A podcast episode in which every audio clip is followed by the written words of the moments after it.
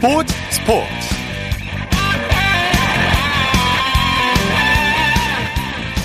여러분 안녕하십니까? 아나운서 이창진입니다. 메이저리그 토론토의 류현진 선수 5경기 연속 호투를 펼쳤지만 시즌 3승이 또다시 무산되고 말았습니다. 실책성 수비에 의한 실점이 자책점이 된 건데요. 류현진 선수 입장에서는 아쉬움이 많이 남을 수밖에 없는 경기였습니다. 그럼에도 불구하고 류현진 선수는 아주 의연한 모습을 보였는데요 MLB.com은 실책, 실점과 상관없이 류현진의 8월 달력은 환상적이다 이렇게 칭찬했습니다. 자세한 소식 잠시 후 야구 전문 기자와 살펴보겠습니다. 토요일 스포츠 버스 먼저 축구 소식으로 시작합니다. 베스트 11의 손병하 기자입니다. 안녕하세요. 네, 안녕하세요. 자, 새 시즌을 준비하고 있는 손흥민 선수 오늘 프리시즌 두 번째 경기에서도 골을 터뜨렸어요. 그렇습니다. 오는 9월 12일 문을 여는 2020-2021 잉글랜드 프리미어리그 개막을 앞두고 프리시즌 친선 경기를 치르고 있는 토트넘 홋스퍼의 손흥민 선수 우리 시간으로 오늘 새벽 열린 레딩전에서 골을 터뜨리면서 프리시즌 두 경기 연속 골 행진을 이었습니다. 네. 손흥민 선수는 2부 리그인 챔피언십에 속한 레딩전에서 원톱 공격수로 선발 출전했는데요. 팀이 2대 0으로 앞서고 있던 전반 39분 동료의 패스를 깔끔한 골로 성공시키면서 두 경기 연속 골에 성공했습니다. 네. 손흥민 선수의 활약에 힘입은 토트넘 레, 딩을 4대 1로 대파했고요. 프리시즌 2연승에 휘파람을 불었습니다. 네. 손흥민 선수 지난 경기에서도 멀티골을 넣었는데 시즌 개막전부터 컨디션이 좋아 보이네요. 네, 맞습니다. 손흥민 선수는 직전 열린 입스위치 타운과의 프리시즌 첫 번째 경기에서도 골을 넣었죠. 그때는 두 골이나 넣으면서 기분 좋게 프리시즌을 시작했습니다. 그런데 오늘 경기에서도 연속 경기 골을 터트리면서 시즌 개막을 앞두고 쾌조의 컨디션을 유지하고 있음을 과시했습니다. 네. 손흥민 선수 오늘 경기에서 골 말고도 첫 번째 득점 상황에서도 기여하는 등 예년처럼 날카로운 공격력을 과시하고 있는데요. 원톱으로 출전한 경기들에서도 계속 좋은 모습을 보이면서 새롭게 시작하는 시즌에 대한 기대감을 높이고 네. 있습니다. 토트넘의 새로운 시즌 일정은 어떻게 됩니까? 네, 코로나19로 시즌이 늦게 종료된 가운데 새로운 잉글랜드 프리미어리그는 오는 9월 12일 토요일에 개막합니다. 공식 개막전은 지난 시즌 디펜딩 챔피언인 리버풀과 승격팀 리즈 유나이티드와의 대결입니다. 네. 이 경기는 우리 시각으로 12일 밤 11시에 시작합니다. 손흥민 선수의 소속팀이죠. 토트넘의 경기도 같은 날 같은 시각에 시작합니다. 토트넘은 에버턴을 상대로 리그 첫 경기를 치르는데요. 홈인 토트넘 호스퍼 스타디움에서 새로운 시즌을 시작합니다. 손흥민 선수 지난 시즌 잉글랜드 프리미어리그에서 정상급 공격수로 또 한 번 성장했는데 새로운 시즌에는 또 어떤 모습을 보이게 될지 주목됩니다. 네. 지금 유럽은 선수 이적 시장이 활발하게 진행 중인데 가장 큰 관심을 끄는 선수가 바로 메시 선수죠. 맞습니다. 영원히 바르셀로나에 남을 것 같았던 리오넬 메시 선수 그런 메시 선수가 새로운 시즌을 바르셀로나 유니폼이 아닌 다른 팀 유니폼을 입게 될 가능성이 점점 커지고 있습니다. 그렇죠. 유럽 복수의 언론 이 현재 메시 선수가 바르셀로나에 이별 통보를 했다고 전하고 있는데요. 여러 갈등 요인이 봉합되지 않아 바르셀로나를 떠나게 될 것이라고 전망하고 있습니다. 예. 메시 선수 유소년 시절부터 바르셀로나 입단에 현재까지 16년 넘게 바르셀로나에서만 활약했는데요. 이 대표적 원클럽맨인 메시 선수가 정말 바르셀로나가 아닌 다른 팀에서 뛰는 모습을 보일지 전 세계 축구 팬들의 관심이 집중되고 있습니다. 네. 뭐 메시 선수가 바르셀로나와 틀어진 이유가 한두 가지가 아니죠. 맞습니다. 정말 많은 이유가 이별의 원인으로 거론되고 있는데요. 크게 정리하면 세 가지 정도로 압축할 수 있을 것 같습니다. 네. 첫째는 호셉 마리아 바르토베우 바르셀로나 회장을 비롯한 구단 수뇌부에 대한 불신. 둘째는 로날드 쿠만 바르셀로나 감독의 개혁에 대한 반대. 그리고 마지막 셋째는 시간이 흐를수록 점점 약화하고 있는 팀의 전력입니다. 네. 메시 선수 이 세 가지가 개선되지 않으면 바르셀로나를 떠날 것이라고 했는데 바르토메우 회장을 비롯한 수뇌부는 전혀 구단 정책을 바꿀 의사가 없어 보입니다. 네. 그래서 이 자, 상태로대로라면 메시 선수가 정말 팀을 떠날 수도 있을 것 같습니다. 예. 그렇다면 관심은 과연 메시가 어느 팀으로 이적할 것인가 하는 거 아니겠습니까? 네. 약 1조 원에 육박하는 정말 천문학적인 이적료 문제만 해결된다면 뭐 엄청나게 많은 팀이 메시 선수를 데려가려 할 텐데요. 예. 에, 그렇지 않다 하더라도 자금력이 받쳐주는 클럽들은 메시 선수를 노리고 있습니다. 일단 맨체스터 시티가 유력 후보로 꼽힙니다. 맨체스터 시티는 자금력은 물론이고 메시 선수의 전 스승이죠. 호세 과르디올라 감독이 있는 팀이라 유력 후보 중의 하나입니다. 네. 또 첼시와 파리 생제르맹 등 구단주의 자금력이 뒷받침되는 구단들도 후보에 올랐고요. 메시 선수의 아르헨티나 유스팀이죠. 뉴엘스 올드보이스도 후보로 거론되고 있습니다. 뭐 어떤 팀에 가더라도 메시 선수가 바르셀로나를 떠난다는 그 사실 하나만으로도 축구계에 엄청난 파장을 몰고 올 것 같습니다. 그렇죠. 이종료 1조 엄청납니다. 네. 국내 프로축구 소식 살펴보죠. 오늘 K리그 두 경기가 열렸는데 먼저 상주와 인천의 경기부터 살펴볼까요? 네. 최근 2연승을 거두며 무승 탈출에 성공, 그리고 강등권 탈출에도 시동을 걸었던 인천, 오늘 상주 원정 경기를 치렀는데요. 결과는 3대1 상주의 완승이었습니다. 네. 이 경기 오늘 오후 6시 상주 시민운동장에서 열렸습니다. 상주는 전반전에 두 골, 후반전에 한 골을 터뜨리면서 전반에 한 골을 만회하는데 그친 인천을 3대1로 격파했습니다. 이로써 상주는 승점을 31점까지 높이며 3위 사수에 성공했고요. 반면 인천은 연승의 상승세가 꺾이면서 여전히 최하위에서 벗어나지 못했습니다. 네. 수원과 부산의 경기도 살펴볼까요? 네, 꼴찌인 12위 인천에 불과 승점 3점 앞선 불안한 11위를 달리고 있는 수원. 오늘 오후 8시 수원 월드컵 경장에서 부산을 맞이해서 사투를 펼치고 있는데요. 후반전이 진행 중인 현재 스코어는 1대 0으로 부산이 앞서 있습니다.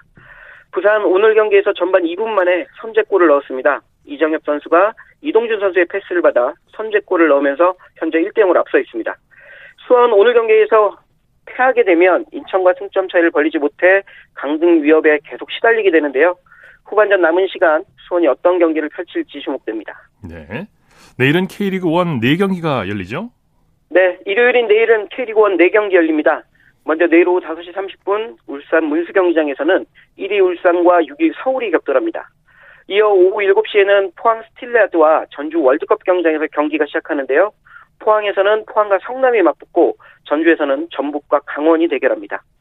마지막으로 오후 8시 대구 축구 전용구장에서는 홈팀 대구가 원정팀 광주를 상대로 경기를 펼칩니다. 네. 내일 경기들 중에서는 역시 울산과 서울의 경기가 관심을 끄는데요. 이른바 쌍용 더비가 열릴 가능성이 크기 때문이죠? 맞습니다. 나란히 10대의 어린 나이에 FC 서울을 통해서 데뷔, 이후 국가대표팀과 유럽 빅리그 세가를 거치면서 화려한 커리어를 쌓았던 이청용과 기성용 선수. 올 시즌을 앞두고는 국내로 복귀해 각각 울산과 서울에 입단했는데요. 울산 소속인 이청용 선수와 서울로 이적한 기성용 선수가 내일 맞대결을 펼칠 가능성이 커졌습니다. 네. 이청용 선수는 올 시즌 초반부터 꾸준히 경기를 치르고 있고 기성용 선수는 지난 여름 이적 시장을 통해 서울에 복귀한 뒤 컨디션을 끌어올리고 있었는데요. 내일 두 선수 모두 출전이 유력해지면서 맞대결이 성사될 것으로 보입니다. 십수년 만에 K리그에서 그것도 동료가 아닌 적으로 만나는 두 선수의 경기에 우리 국내 축구 팬들이 엄청나게 큰 관심을 보이고 있습니다. 네, 소식 고맙습니다. 네, 고맙습니다. 축구 소식 베스트 11의 손병화 기자와 정리해드렸고요. 어, 한 가지 공지 말씀드리겠습니다. 내일 11시 기준 사천, 경남 사천시 통영시 지역에 폭염 경보가 발효됐습니다. 노인분들 그리고 신체 허약자 환자분들은 각별히 유의해 주시기 바랍니다.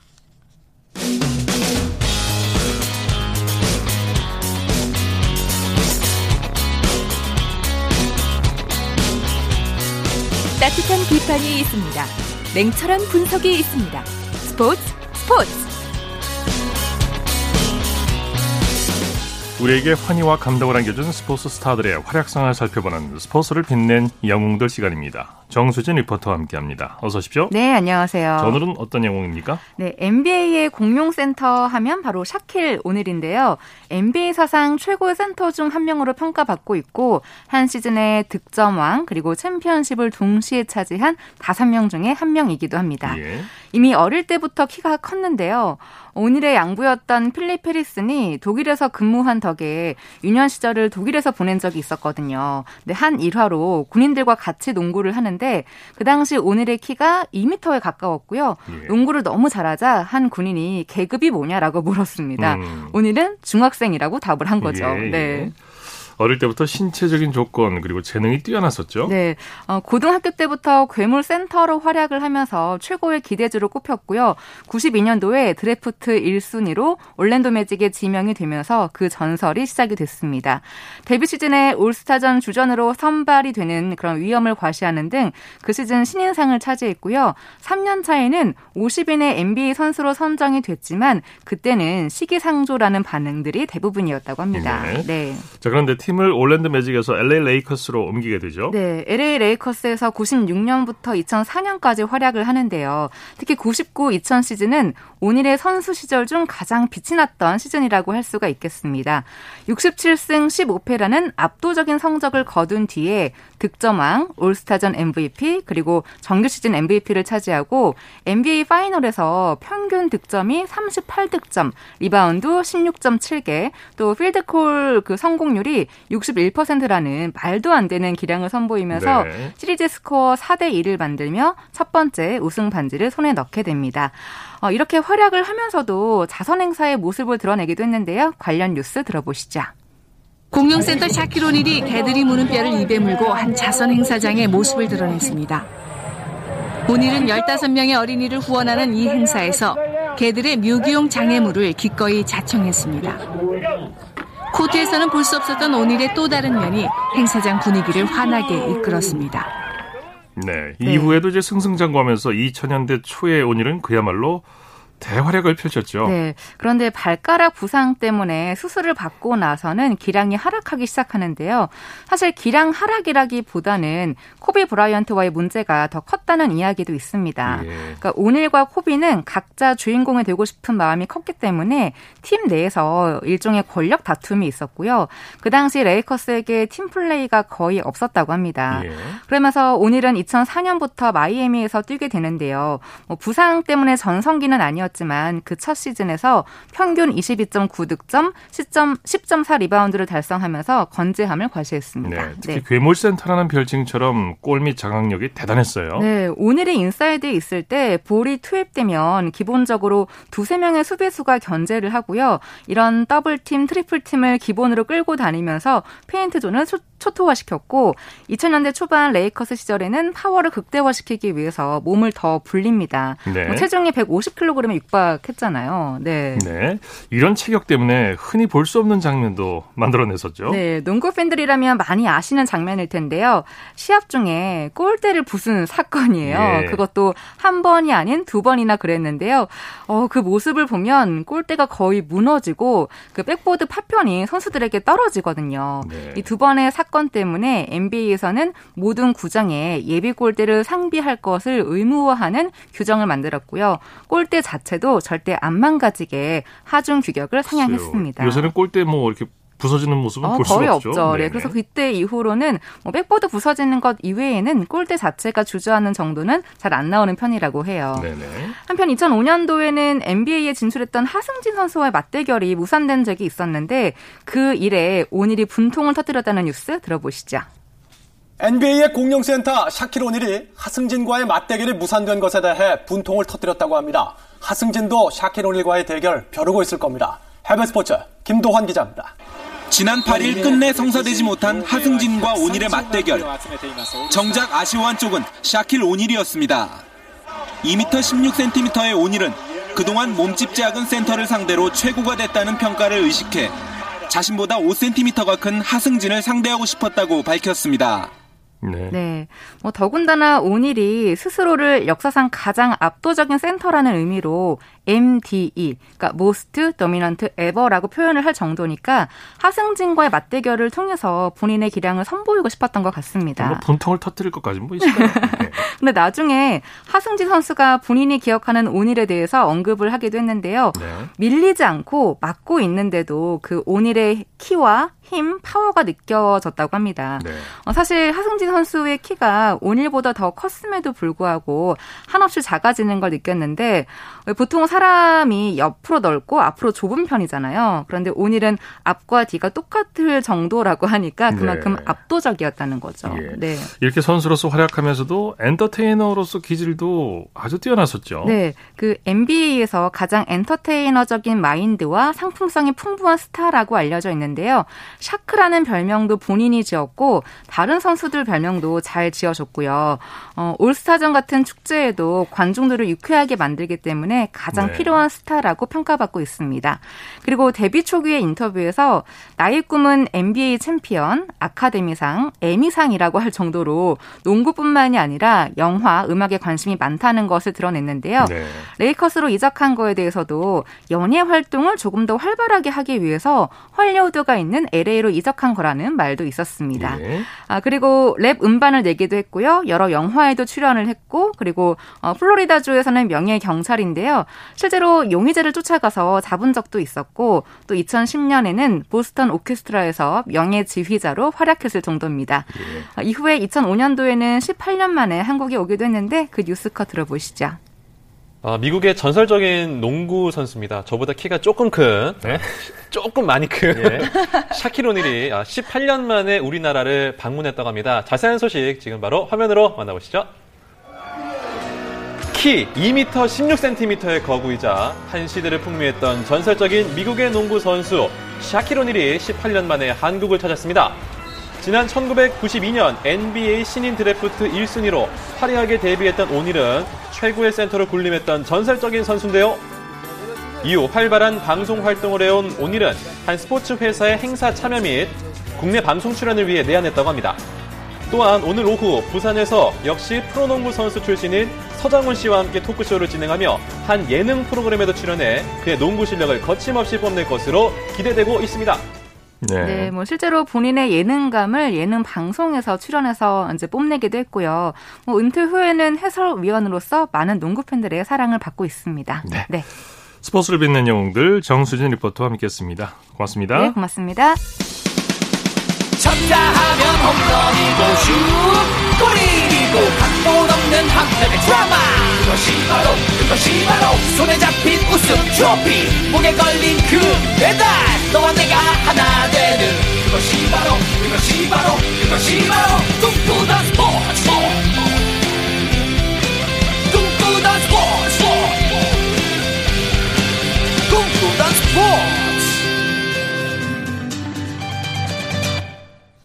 이어서 한 주간의 해외 스포츠 소식 정리합니다. 월드스포츠 연합뉴스 영문뉴스부의 유지호 기자와 함께합니다. 안녕하세요. 네, 안녕하세요. 아베 신조 일본 총리의 사임 소식에 토마스 바흐 IOC 위원장이 슬픈 심경을 밝혔다고요. 네, 바우 위원장은 지난 28일 성명을 통해 어, 아베 총리는 늘 신뢰할 만한 강력한 동반자였다면서 어, 사임 소식에 사임 소식에 무척 슬프다고 했습니다. 예. 아베 총리가 지병 악화로 물러나게 됐는데요. 이 바우 위원장은 그가 병마와 싸움을 잘 헤쳐나가길 바란다고 했습니다. 이 도쿄올림픽을 준비하는 과정에서 보여준 아베 총리의 리더십에 감사의 뜻도 건넸는데요. 앞서 바우 위원장과 아베 총리는 코로나19 사태로 올 7월에 열기로 한 도쿄올림픽을 1년 연기하기로 합의한 바 있습니다. 어, 바우 위원장은 상호 신뢰 덕분에 올림픽 1년 연기라는 해법을 찾았다고 평가했고요.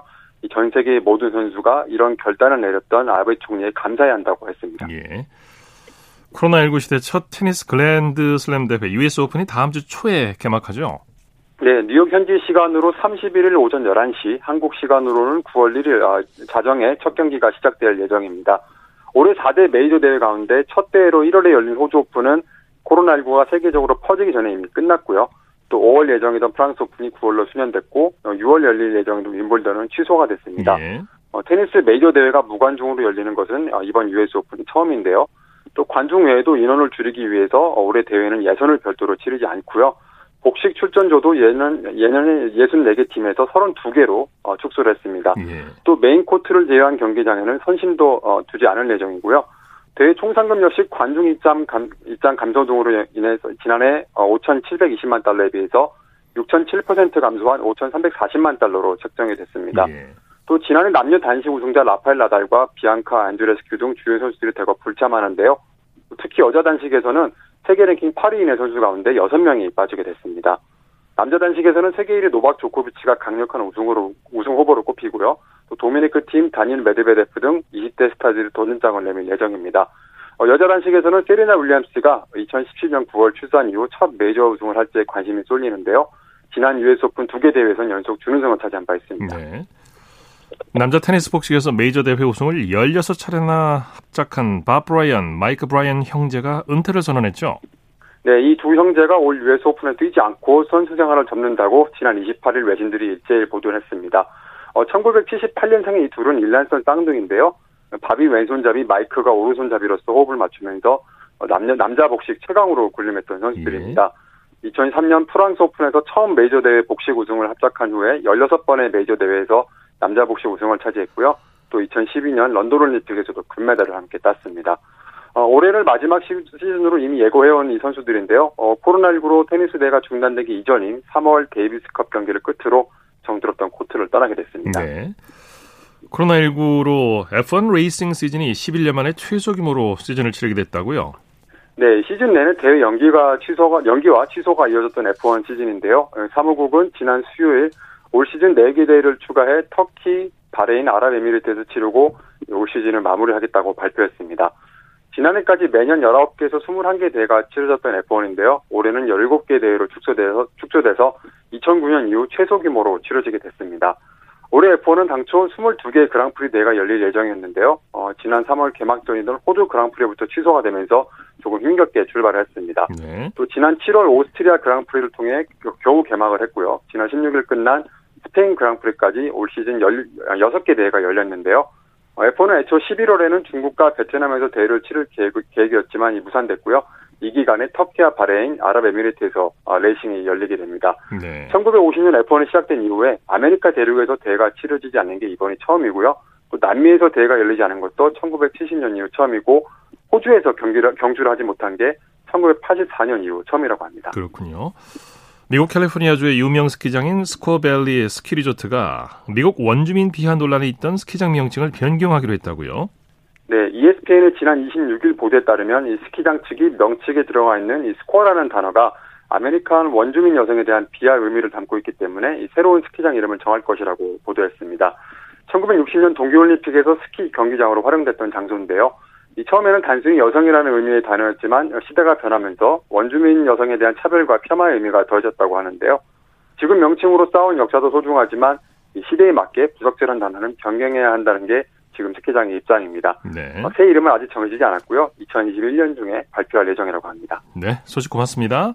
네, 감사합니다. 월드스포츠 연합뉴스 영문뉴스부의 유지호 기자였고요. 이어서 우리나라 스포츠 각 종목의 발전 과정을 살펴보는 스포츠 기록실 시간입니다.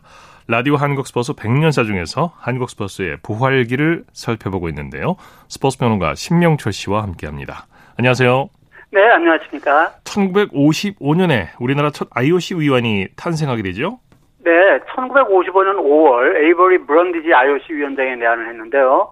브런디지는 아마추어 리즘의 신봉자였고 우리나라를 여러 차례 방문한 지한파 국제 스포츠계 인사로 중장년 스포츠 팬들에게는 서울올림픽 유치 확정 발표를 한 후안 안토니오 사마란치 위원장만큼이나 익숙한 그런 IOC 위원장이거든요. 네. 예, 브런디지 위원장은 1936년 베를린 올림픽에 농구를 정식 종목으로 채택하는데 힘을 모아줬던 오랜 친구인 이상백을 IOC 위원으로 추천할 뜻을 갖고 있었다고 해요. 예.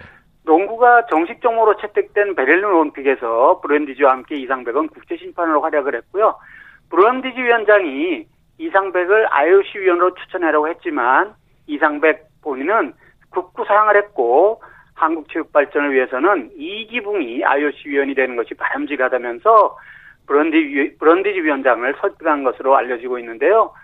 브런디지 위원장이 한국을 다녀간 지 한 달 뒤인 1955년 6월 이기붕은 우리나라 최초의 IOC 위원으로 선출이 됩니다. 예, 그런데 뭐 많은 분들이 아시는 것처럼 이기붕의 재임 기간은 5년을 넘기지 못하게 되고요. 네. 이상백은 1964년 우리나라 두 번째 IOC 위원이 됩니다. 네. 전국체전에서 성화 릴레이가 펼쳐진 것도 1955년의 일이라고요? 네, 그렇습니다. 제36개 전국체육대가 1955년 10월 15일부터 8일 동안 서울운동장을 주경장으로 23개 종목에 6,773명이 참가한 가운데 열렸는데요. 1930년 벨리린 올림픽에 일본 선수단 총무로 참가해서 그 대회에 처음 시도된 성화 릴레이를 보고 크게 감동을 받았던 이상백은 이 전국체육대를 앞두고 우리나라 전국체육대도 올림픽처럼 성화 릴레이를 갖자고 제안을 해서 처음으로 성화 릴레이가 도입이 되는데요. 네. 어, 독일 체육계의 뛰어난 지도자이고 베를린 올림픽 조직의 중심 인물이었던 카를 딤이라는 사람이 성화 릴레이를 고안해낸 것으로 지금까지 알려져 있습니다. 네. 1930년 올림픽 때 성화는 고대 올림픽의 나라인 요즘도 그렇습니다만 그리스의 올림피아 제우스 신전에서 체화가 되지 않습니까? 네. 예, 1930년 베를린 올림픽 때는 3천 명이 넘는 사람들이 열흘 동안 7개 나라를 거쳐서 올림픽이 열리는 베를린까지 봉송을 했다고 합니다. 네. 자, 그런데 어디에서 전국 체전 성화를 채화하느냐를 두고 의견이 엇갈렸다면서요? 네, 이게 처음 있는 일이지 않습니까? 그래서 당시 그 대한체육회 여러 이사들은 1947년 IOC 가입을 위해 떠났다가 일본에서 비행기 추락사고로 숨진 전경무의 무덤에서 채화하자는 의견을 내놓았는데요. 이상백은 누구보다도 정경무와 친분이 두터웠지만 정경무의 무덤에서 성화를 채화한다는 의견, 채화하자는 의견에는 동일하지는 않았고요. 네. 이상백은 우리 민족의 시조인 단군이 하늘에 제사를 지냈던 곳이라는 강화도 마니산 참성단에서 채화해야 된다고 주장을 했습니다. 네. 역사학자였던 이상백은 부여의 영고, 고구려의 동맹, 예의 무천 등 우리 민족이 노래와 춤 등으로 하늘에 제사를 지낸 것이 고대 그리스 올림피아 제우스 신전의 제사와 뜻이 같다고 여겨서 우리나라 전국체육대회를 밝힐 성화는 우리 민족의 신화에 바탕을 둬야 한다고 설명을 했고요. 결국 이상백의 주장이 받아들여져 채화식도 옛날 의식을 참고로 해 꾸며졌고 뭐 스포츠 팬 여러분 이제 잘 아시는 것처럼 우리나라 전국대 성화 채화 방식 그리고 봉송 이런 것들이 오늘날까지도 다 이어지고 있지 않습니까? 예. 예. 1956년 우리나라가 두 번째로 동계올림픽에 나섰죠? 네, 우리나라는 1948년 생모르치 대회에 첫 출전을 했고 1950년 오슬로 대회는 6.25 전쟁 여파로 참가하지 못했거든요.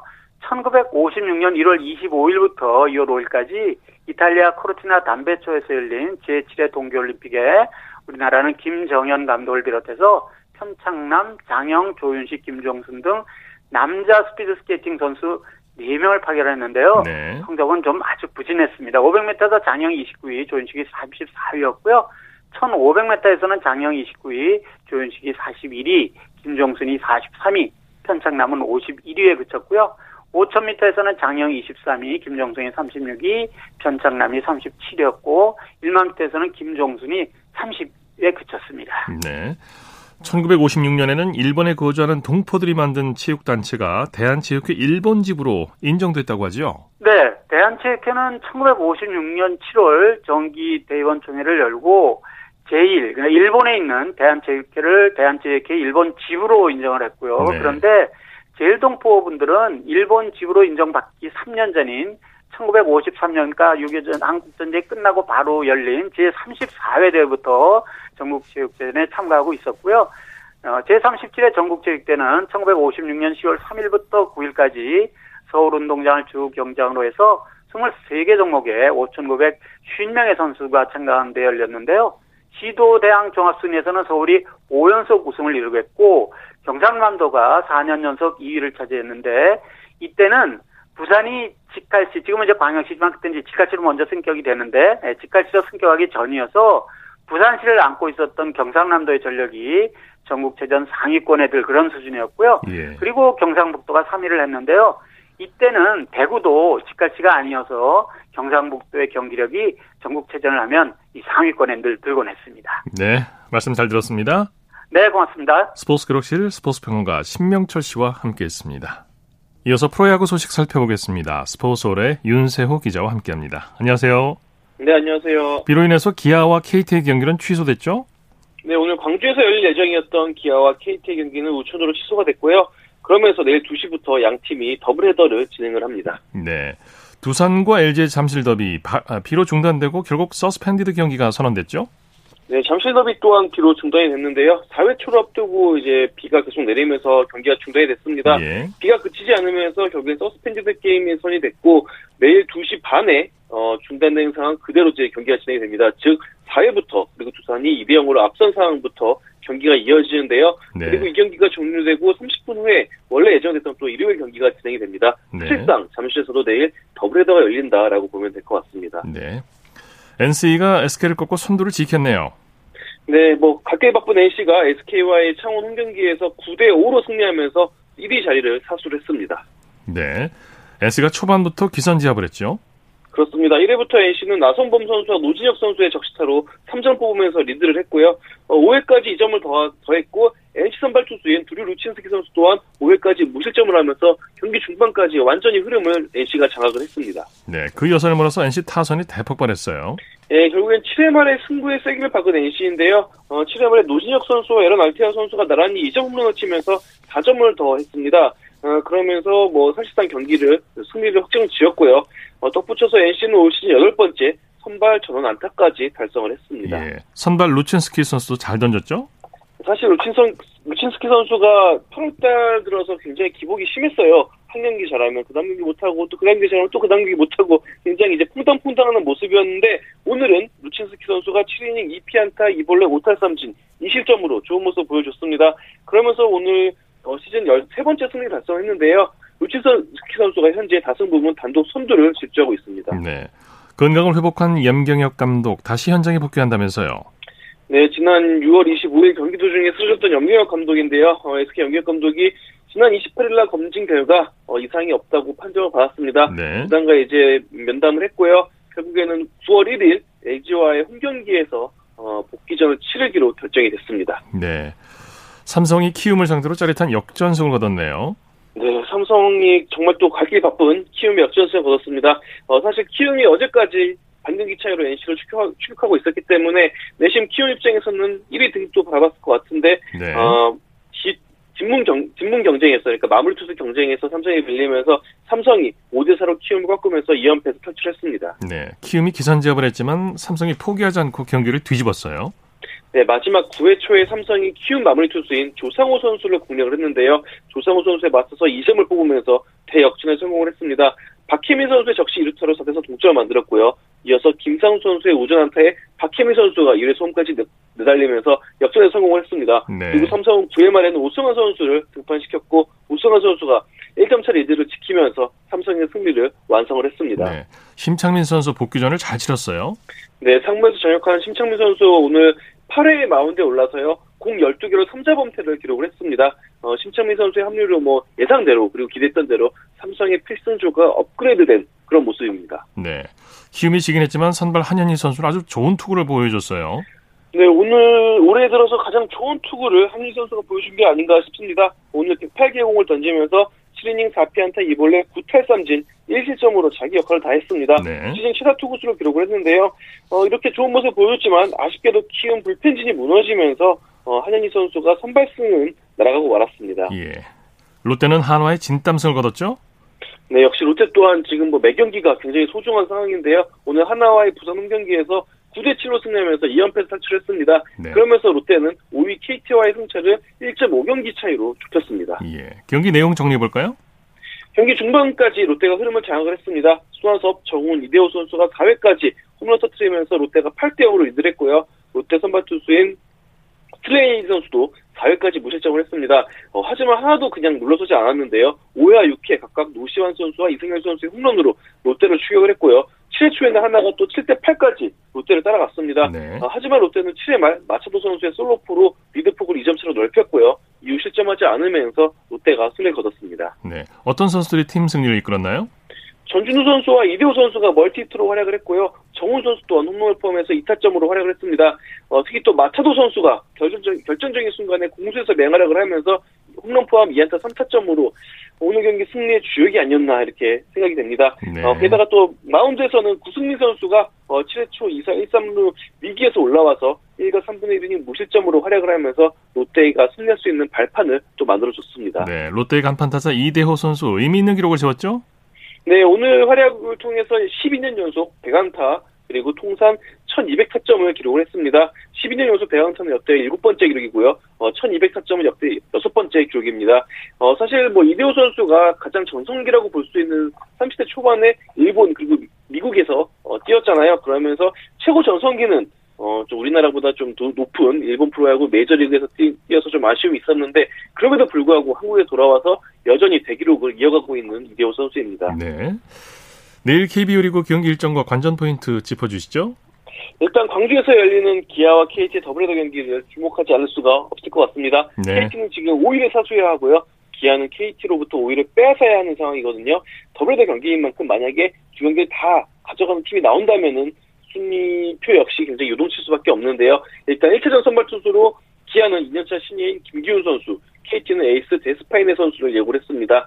어, 잠실 경기 또한 뭐 사실상 더블헤더나 마찬가지인데 어, LG와 두산, 두산과 LG가 3위는 물론 사실 더 높은 곳을 바라고 있거든요. 그만큼 접전, 접전이 예상이 됩니다. 네. 메이저리그 소식 살펴보죠. 이 오프닝에서 잠깐 말씀드렸는데 류현진 선수가 삼성 도전에 아쉽게 실패하고 말았어요. 그렇습니다. 여전히 뭐 에이스의 저력을 보여준 류현진 선수인데요. 오늘 뉴욕, 뉴욕주 버팔로에서 열린 볼티모어의 경기에서 선발 등판에서 6이닝 8피안타 1볼넷 7타 3진 2실점을 기록을 했습니다. 3대2로 앞선 상황에서 등판을 마치면서 어, 선발선을 바라봤는데 아쉽게 3대3 동점이 됐고요. 그러면서 시즌 3승에는 도달하지 못했습니다. 토론토는 10회 초에 1점을 허용했지만 10회 말에 2점 뽑으면서 연장 끝에 볼티모어에게 승리 거뒀습니다. 류현진 선수가 수비 실책으로 실점을 했는데 자책점을 떠안게 됐어요. 네, 기록원이 2회 초 3루수 트레비스 쇼 선수의 그 수비 실책성 플레이를 안타로 판정을 하면서 어, 류현진 선수가 자책점을 떠안고 말았는데요. 이를 두고 토론토 찰리 몬토요 감독을 비롯해 현지 언론도 기록원의 실수라고 주장을 하고 있습니다. 네. 어, 만약에 에러로 이제 기록원이 판단을 했으면은 류현진 선수의 실점은 비자책이 됐을 확- 확률이 높았는데요. 어, 사실 지난해도 류현진 선수가 비슷한 상황에서 기록원의 실수로 음, 실책, 예, 실점이 기록이 된 적이 있었는데 당시에는 정정이 됐습니다. 네. 이번에도 아마 토론토 구단이 정정을 요청을 할 것으로 보이고요. 정정이 된다면 류현진 선수의 평균 자체점도 더 내려갈 것, 내려갈 것으로 보입니다. 네네.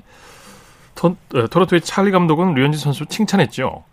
그렇습니다. 언제든지 가치 있는 투구를 하는 선수가 바로 류현진 선수라고 얘기를 했고요. 캐나다 언론 또한 류현진 선수가 어, 예전 토론토의 정말 특급 에이스였던 로이 할러데이 이후 가장 뛰어난 토론토 블루제이스의 투수라고 평가를 하고 있습니다. 대형 계약 첫 해부터 진가를 보여주고 있는 류현진 선수입니다. 네.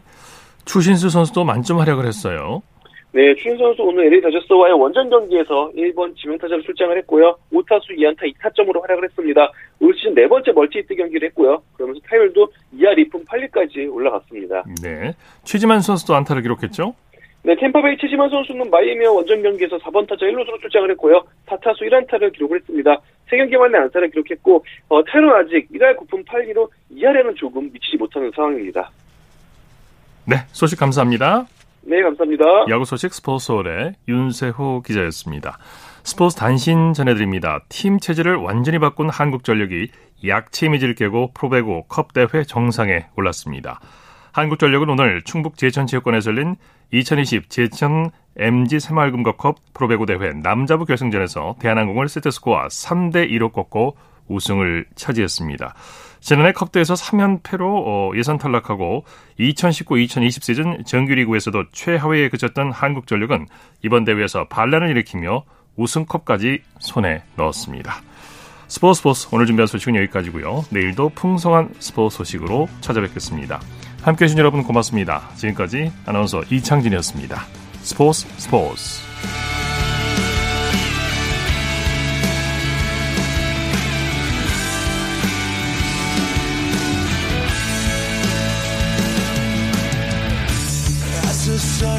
down in front of me, reminds me where I be.